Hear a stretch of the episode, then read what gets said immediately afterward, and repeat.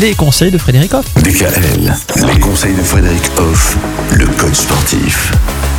Avec vous, Frédéric, cette semaine, on prépare euh, d'ores et déjà l'hiver. On prend un petit peu d'avance, mais il est nécessaire de le faire parce que on va commencer à réfléchir dès maintenant aux activités qu'on va pouvoir faire cet hiver. Tout à fait. Il est communément courant de se rendre compte que bah, du coup en hiver on arrête certaines activités puis du coup bah, on, on les remplace par d'autres.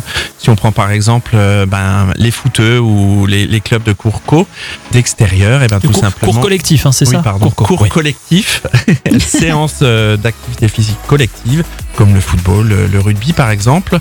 On peut plus jouer pendant les semaines d'hiver quand il y a de la neige. Donc il faut la remplacer trêve, ça. ce qu'on appelle la trêve hivernale. Voilà, Mhm. tout à fait. Donc du coup, ben, on cherche des activités qu'on fait pas le reste de l'année. parce On fait des prêts, là. de- On fait des braids là. Alors, on va chercher les ingrédients au magasin à pied du coup pour euh, pouvoir les faire, évidemment. Voilà, on privilégie des activités qui demandent une dépense peut-être moins importante aussi, puisque le, le temps dehors est différent et qu'on a parlé de la thermorégulation du corps qui doit s'adapter. Donc on favorise plutôt la randonnée, la marche, ou bien bah, des choses en salle, voilà, des cours collectifs dans les associations ou, ou dans les clubs sportifs. Quelle est selon vous la, la meilleure activité physique à pratiquer en hiver? Alors, il y en a deux. C'est euh, tout ce qui est marche, marche randonnée, Mhm. ou bien euh, la natation.